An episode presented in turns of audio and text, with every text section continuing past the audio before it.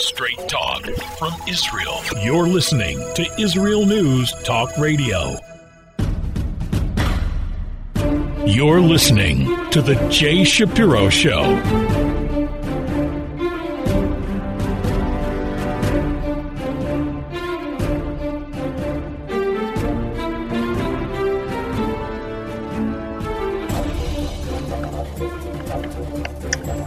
Hello again, this is Jay Shapiro. Thanks for listening.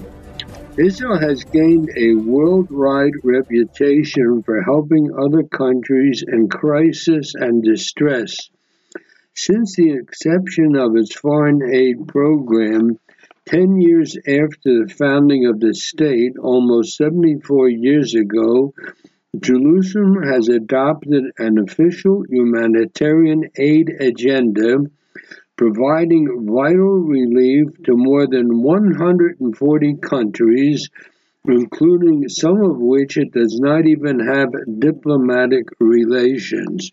Israel now has a field hospital which we sent and serves for the Ukrainian refugees and locals in the Ukraine and will train local medical teams in telemedicine and field medical care. It's been named Kochav Meir, which means shining star, after former Prime Minister Golda Meir, who was born in Ukraine and founded the Foreign Ministry's Agency for International Development Cooperation, which is leading this project right now in Ukraine. So Israel is establishing a field hospital in a town in western Ukraine this week, which should be a pride for all Israelis. The fact that tiny Israel is the first country to operate a field hospital in the war torn country of Ukraine is a big deal and a testament to Jewish state's mission to the world, helping those in need saving lives, healing the wounded, and training others. It also reflects a Jewish concept called tikkun olam, mending the world and making the world a better place. This is something that just started this week in the Ukraine, something we can be proud of, and something that represents Israel at its best. I'll be back after the break.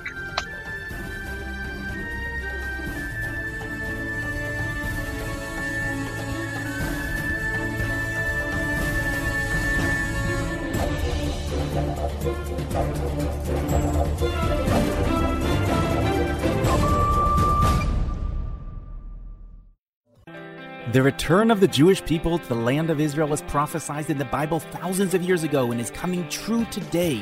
Shalom. Join me, Josh Wander, on Israel Unplugged. Listen in as we delve into the spiritual and physical aspects of the Jewish return to Zion. We'll discuss the biblically mandated, historic, and of course practical understandings of this incredible transition from exile to redemption. That's Israel Unplugged, every Monday on IsraelNewsTalkRadio.com. You're listening to The Jay Shapiro Show.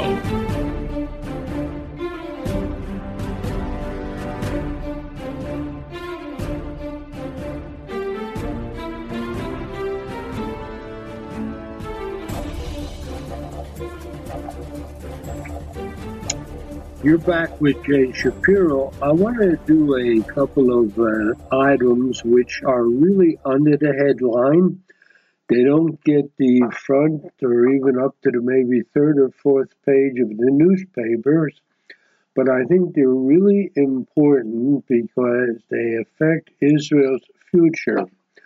The first item has to do with the fact that Congress and various Jewish groups are seeking security guarantees for Israel. And all this is happening because the Iran nuclear deal is getting closer and closer at this meeting among the powers in Europe.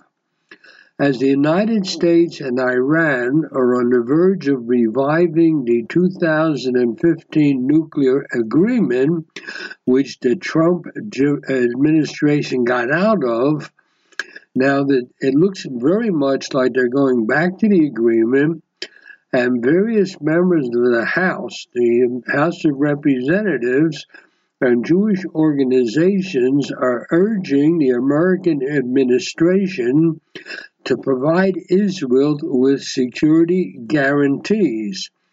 Last week, a represent a Democratic representative from New Jersey and a Republican from Florida introduced what they called the bipartisan bunker buster bill. Now, this bill would authorize the President of the United States uh, to protect Israel from the massive ordnance penetrator, the so-called MOP bomb, which, cap- which is capable of taking out Iran's underground nuclear infrastructure. Now, this bill, it, hopefully it'll become law, would ensure the United States will continue to support Israel's security as Iran increases nuclear enrichment. It would also require the United States Department of Defense to consult with Israel and report to Congress on Israel's capability to deter a full range of threats including whether transferring bunker buster munitions capable of taking out Iran's underground nuclear infrastructure, and it would advance the security of both Israel and the United States. Those who introduced the bill, the bill said, and I quote, we must prepare for the serious threat of a nuclear armed Iran when the key provisions of the so called deal uh, expire. So that's where they introduced this bipartisan bill to defend Israel from Iran and from Hezbollah and reinforce the qualitative, qualitative military edge of Israel in this region with so-called bunker buster munitions. According to those who introduced the bill, Iran and its terrorist proxies across the region must never be able to threaten the United States or Israel with a nuclear weapon. There is not, not there should be nothing partisan about the national security of the United States nor the relationship between the United States and Israel. Since the radical Islamists took over Iran in 1979, the Iran regime's goal has been destroying Israel, the Jewish homeland. Therefore, we in the United States, according to, to those who introduced the bill, and I quote, we cannot sit silent while they continue trying to wipe Israel off the map. That's why the Republicans and the Democrats have worked together to pass the Bunker Buster Act, and they said Israel must have the tools it needs to protect its people against Iranian aggression. At the same time, the American Jewish Congress sent a letter to Congress advocating the provision of what it called fundamental security guarantees to allies as part of any new nuclear agreement with Iran. And this letter was sent to majority and minority leaders in both chambers of the Congress, along with the chairman and ranking members of the House and Senate Foreign Relations Committee. And what's happening is, as nuclear negotiations remain ongoing in Europe, ensuring that there are measures to protect the interests and security of the allies of the United States is paramount. Now, uh, the um, the letter sent to Congress has said, in light of recent events, bipartisan action to seek clarity and highlight concerns regarding the dialogue has been heavily voiced, and the, the, the American Jewish Committee stands behind the members of Congress. However, they said, we must transform words into action and urge the federal government to provide the fundamental security guarantees requested by our allies as part of any new nuclear deal. Now, interestingly enough, these uh, these uh, security arrangements, which they're they're trying to get passed in the Congress, are really uh, designed to safeguard Israel's interests and Israel's part, partners in what's the so-called Abraham Accords. Moreover, the terms of the uh, law, if passed, must dictate concrete measures to protect the region should Iran continue its pattern of tyrannical behavior. Now, what's happening is negotiations are continuing in Europe. There's a very strong possibility that the um, agreement uh, that will be reached in Europe will allow the return to the 2015 nuclear agreement, which would end up. By the way, the fact remains that the Iranians break the deal anyhow, but but the agreement itself may be very weakened. The Trump administration got out of the agreement of the agreement because of its weakness. Now the Biden administration is trying to get back in, and thankfully, uh, friends of, of the Jewish state in Congress who are interested not only in protecting Israel, but protecting American interests and protecting those other countries here in the Middle States, uh, states that are associated with the so called Abraham Accords. So, as these negotiations continue, the Congress wants to keep an eye on what's happening and they essentially, what they're trying to do by this bill, hopefully will become law, eh, they want to thwart the Iranian war machine's ambition to achieve breakout nuclear capability. So, this, uh, what I just said now, the last few minutes, uh, did get a headline. I found it way on the back pages of two of the local newspapers here in Israel and it really is important. It's important that America protect the interests of itself by protecting the interests of its neighbors. And these, both the, a, a Republican and a Democrat, have pushed forward this bill, which is good news.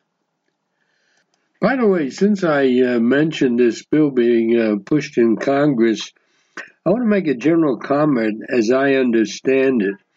The American right has tended in recent decades to become more pro Israel, which is in part, as I understand it, a reaction to the fact that the left is more critical of Israel.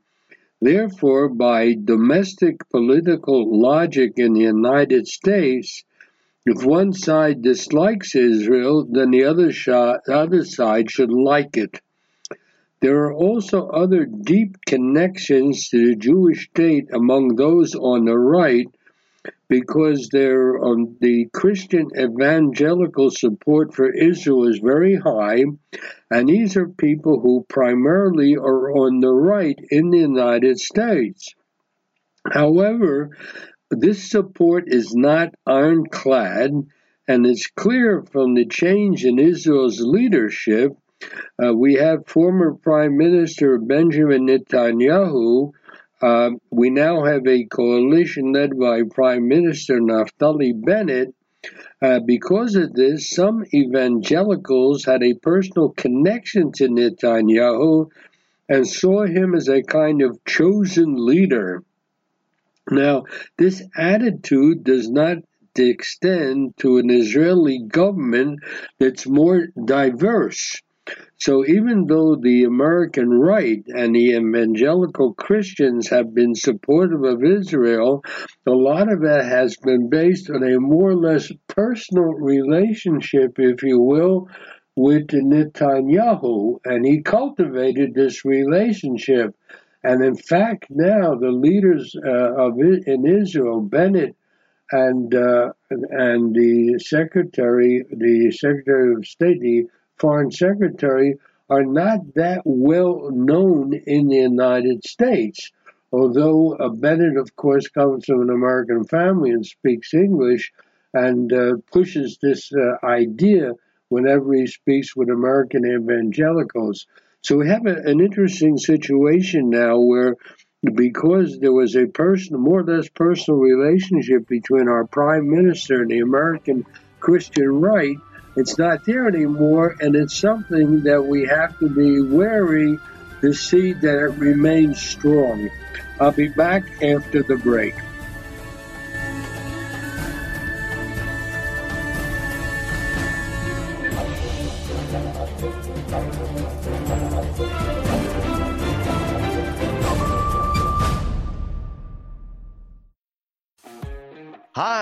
Steve Miller. And I'm Matt Zucker. Join us for Lighten Up, where we take a look at the week's current events in Israel and from around the Jewish world through a humorous lens. If you've been paying attention during these crazy times, you know that it's a challenge to parody life anymore. But join Steve and I as we give it the old college try. Not only is being happy an obligation, but life is just too short to take it all so seriously. So join me, Steve Miller, and me, Matt Zucker, for Lighten Up every Monday morning at 10 a.m. Eastern Standard Time, 5 p.m. Israel, only on IsraelNewsTalkRadio.com.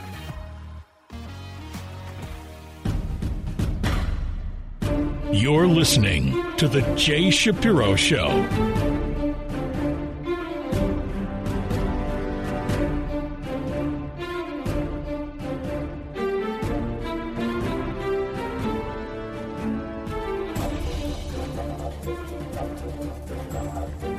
You're back with Jay Shapiro. In the first segment of the program, I spoke a little bit about Iran, and I want to expand on that because this is a very, very serious issue. Iran is rushing toward a nuclear weapon and threatening to use it against the state of Israel, something we have to be very worried about. Now, the Israeli diplomatic sources said that the United States was considering acceding to Iran's demand to lift the designation of what's called the um, Islamic Revolutionary Guard Corps, the IRGC, and the U.S. is speaking about removing its designation as a terrorist group in exchange for a commitment by Iran to regional de escalation and not to attack Americans. Uh, this is being uh, discussed as a side deal to the revival of the 2015 Iranian nuclear deal.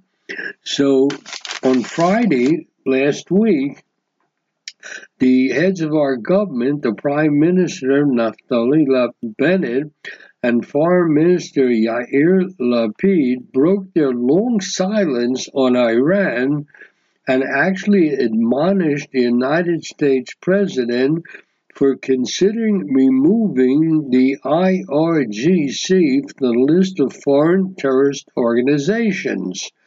And uh, the statement made by our top politicians and statesmen, uh, Bennett and Lapid, said, and I quote, We find it hard to believe that the IRGC's designation as a terrorist organization will be removed in exchange for a promise not to harm Americans. The fight against terrorism is the global one, a shared mission of the entire world we believe that the United States will not abandon its closest allies in exchange for empty promises from terrorists. Unquote. Now, that is a pretty strong statement from the leadership of the Israeli government to the leadership of the American government. Now, it, this shows that Israel has not completely lost its voice in the fight against the coming Iran deal and the concessions that are being planned, which will strengthen and bolster the Islamic Republic of Iran. Now, the, our government's been very quiet about this. Israeli leaders occasionally, occasionally spoke out it, but never mentioned the talks in Vienna or Biden's race to return to the 2015 uh, deal, which Trump pulled out of. Now, the question is will this move by the leadership of our government be effective? We still don't know, of course. On the one hand, it will show the world that Israel does not sit by as Iran pursues a nuclear weapon and that Israeli leaders have not lost their voice. On the other hand, it might not be a complete change of strategy. Israel has until now explained um, the fact that it's quiet as part of a desire to be able to work with the Americans and the Europeans after whatever deal is reached. And if not, and if it is not possible to stop the deal anyway, so our leadership said, why publicly attack it if we can't stop him?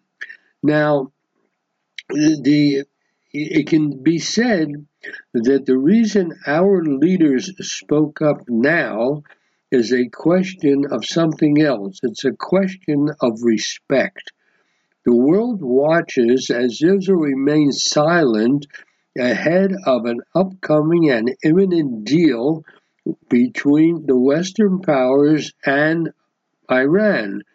It knows that an Iran with nuclear weapons is a strategic and possibly existential threat to Israel. By staying quiet, Israel runs the risk of not being taken seriously the next time it wants to warn about something, whatever that something happens to be. In other words, the Western world, led by the United States, would look upon silence as a sign of weakness and not of strength. Additionally, the Russian invasion of Ukraine is really a good opportunity to use to warn of a deal with Iran. One of the lessons from the, the war that's occurring now in Ukraine is that the West, led by the United States, is only willing to go so far in the event of a conflict that leads to the death of innocent civilians. This, this is because the world simply does not want a war with Russia. The world does not want a third world war. The fact of the matter is that Russia has a massive nuclear arsenal, and you don't want to get Russia too upset. Russia is so powerful that the options of the rest of the world have to use has to use against Russia are limited. Now this explains the exact problem with Iran. If the world is already afraid to confront Iran as and is willing to go back to the 2015 deal which Trump got out of, what would the world do once that country, Iran, has nuclear weapons?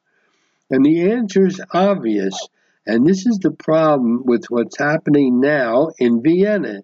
Instead of confronting Iran now, when it's weaker and more vulnerable and still does not have a nuclear weapon, the world wants to make a deal that will then make it almost impossible to do anything. Which is all the why, all the reasons why Israel needs to do everything now to stop this deal from happening because the moment it happens, the world will lose interest and will constantly look at Israel as a nuisance when it tries to warn that the deal is not being adhered to or, or that Iran is doing something new to undermine regional stability. In other words, Israel has to speak up now. Now, no one really believes that Iran will forfeit its desire to obtain nuclear capability. It's working hard toward it. It has broken all the agreements up till now, and it's obviously on a path to gain a nuclear weapon, which it has threatened to use first against the state of Israel. So Iran is going to rush ahead the uh, and it, no one can believe that the Iranians will suddenly stop supporting violent terrorist proxies in the Middle East. They're supporting them, supporting them all over the Middle East right now against a number of countries, but primarily against Israel. So there's no point about kick, kicking the can down the road. So what the, what they want to do in Vienna is sign an agreement and then turn the minds to other things.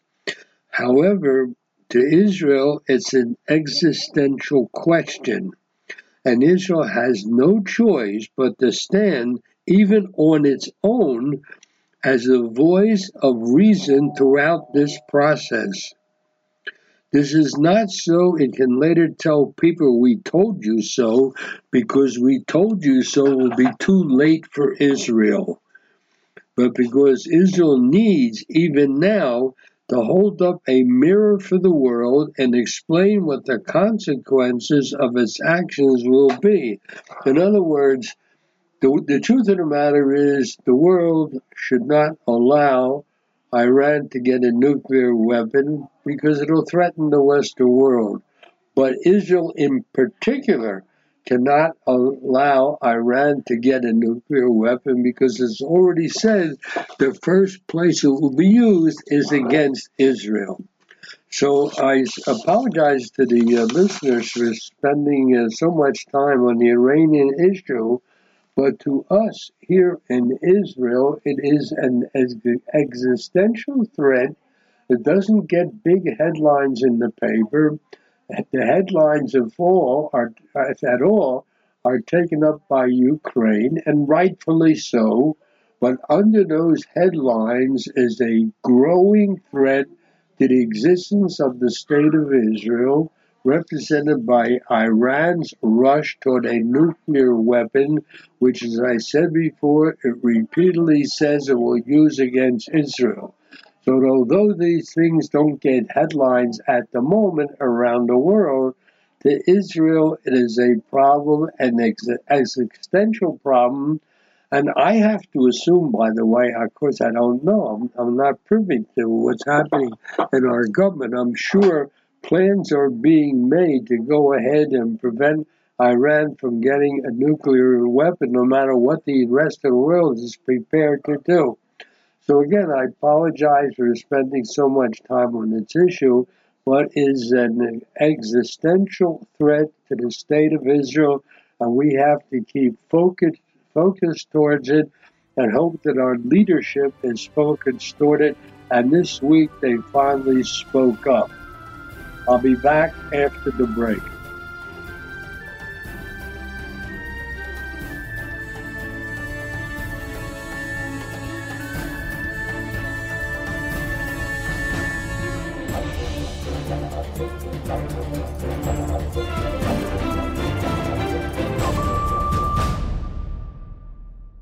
You're listening to Israel News Talk Radio. This is Shai Ben-Tekoa, and each week I'll be webcasting to you from Judea, origin of the word Jew, a people besieged and beleaguered in every generation.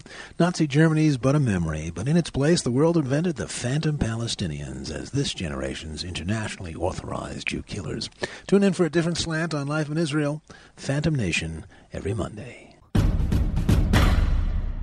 You're listening to The Jay Shapiro Show.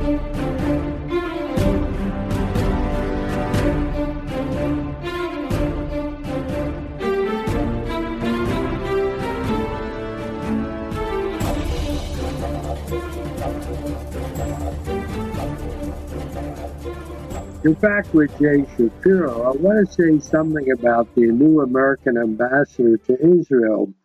Is a fellow by the name of Thomas Nides, N I D E S.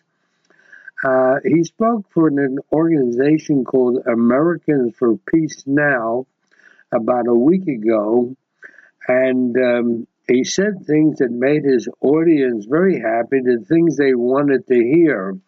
He said in a remote lecture uh, uh, last week to Americans for Peace Now that he was infuriated, infuriated, that's the word he used, by settlement growth.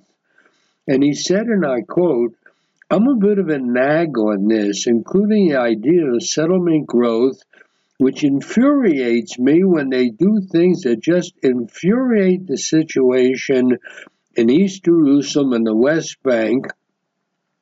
Uh, he does, uh, he told his audience exactly what they wanted to be, hear, which is anti-settlement.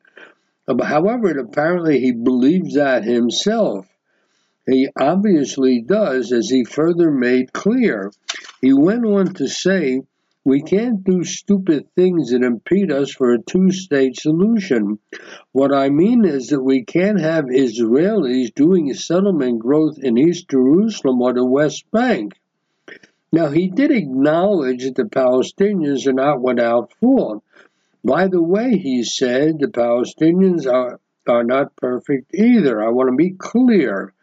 When he referred to stipends the Palestinian Authority pays for families of terrorists either killed or sitting in jail, it's a program properly properly known as pay for slay. Nides went on to say, these martyr payments, you know, we can debate and talk about, have caused an enormous amount of problems. And I'm working with Israel's defense minister, the prime minister, and the Palestinians to figure out how to stop it because it gives the haters who say we can't do this because they're paying for people to kill Jews. It's more complicated than that. I just make it clear that not everyone is perfect. Unquote. So there you have it. The uh, American ambassador considers add, adding new settlements in a city like Efrat or building housing in Jerusalem neighborhood, uh, Jewish neighborhood, uh, the uh, it figures that uh, something that um, infuriates infuriates him, while a program that incentivizes terrorists by paying their families if they are killed in action or arrested is problematic to him because people use it as a debating point against rapidly moving toward a two state solution. In other words, what the Jews do in settlement infuriates him, but what the um, Arabs do just bothers him because it prevents rushing toward a two state solution. In other words, rewarding the families of terrorists by paying them is not just plain wrong and immoral, but rather is bad because it serves an excuse to argue against running ahead and making concessions to the Palestinians.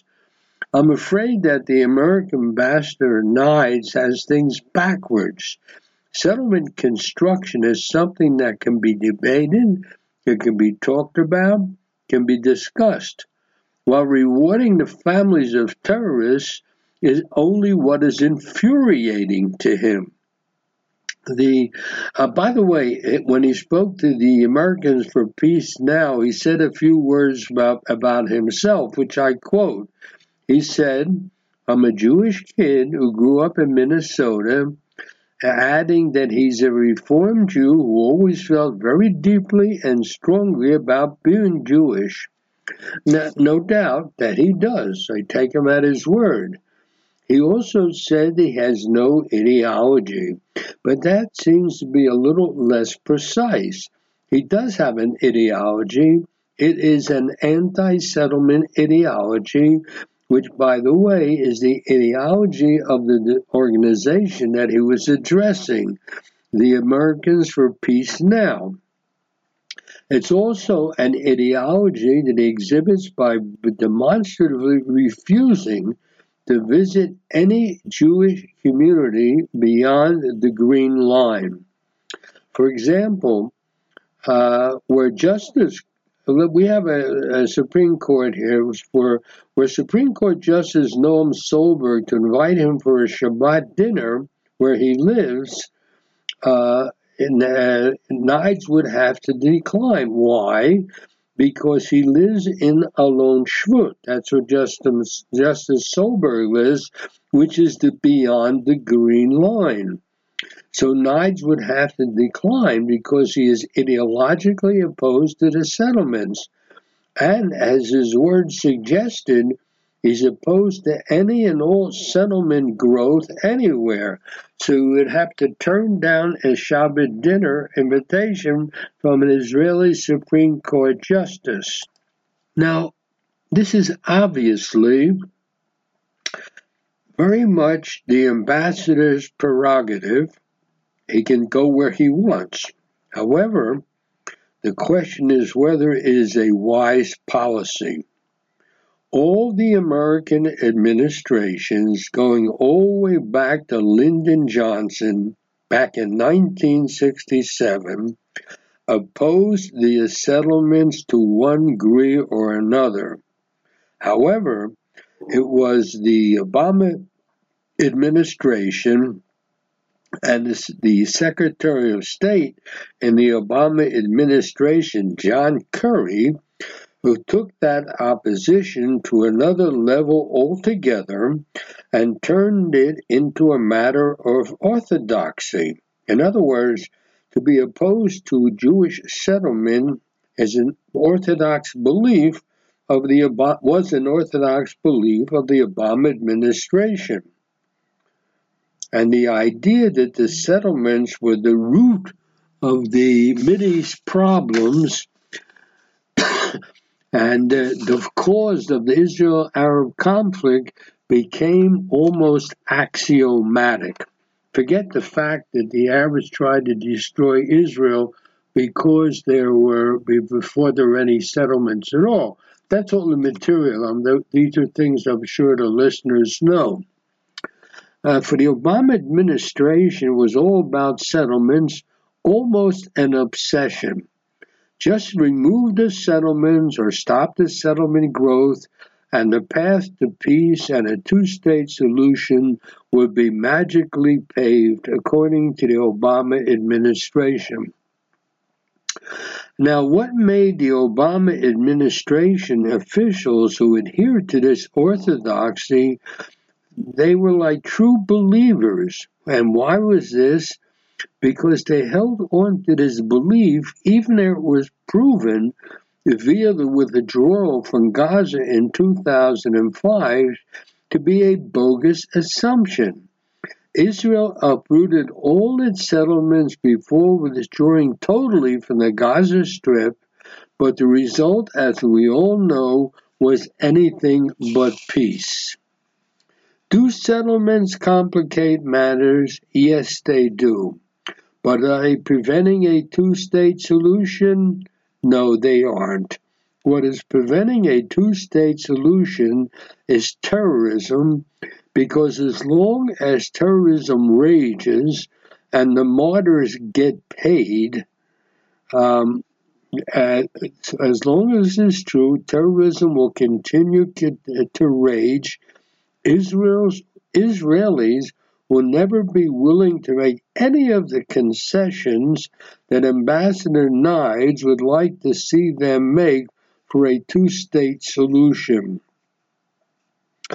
Uh, while settlement construction caused an enormous amount of problems, according to Ambassador Nides, uh, it is terrorism and the incitement to and incentivizing of terrorism that the American ambassador should be infuriated about, because that is what has consistently prevented any Israeli Palestinian peace process. The very fact that the representative of the American government here in Israel, the American ambassador, and happens to be Jewish, but that's immaterial, seems to have no knowledge whatsoever about the history of this area is rather frightening, and I might say it's also depressing. One would imagine that when an ambassador is sent to a country, he's given a large, long, detailed review of what's been happening in that country for at least the last hundred years, if not the last hundred, at, at least the last 75. And as far as Israel is concerned, at least from the founding of the state, or at least from the time the UN called for a two state solution here in Palestine. The American ambassador Nides seems to have been getting no background whatsoever, and that's the way he seems to be talking. And I find that to be extremely unfortunate. It reflect, reflects poor, poorly upon the American uh, Foreign Service that they sent someone here who speaks to know nothing about the area he's supposed to rep his country in. Uh, thanks again for listening. Jay Shapiro signing off.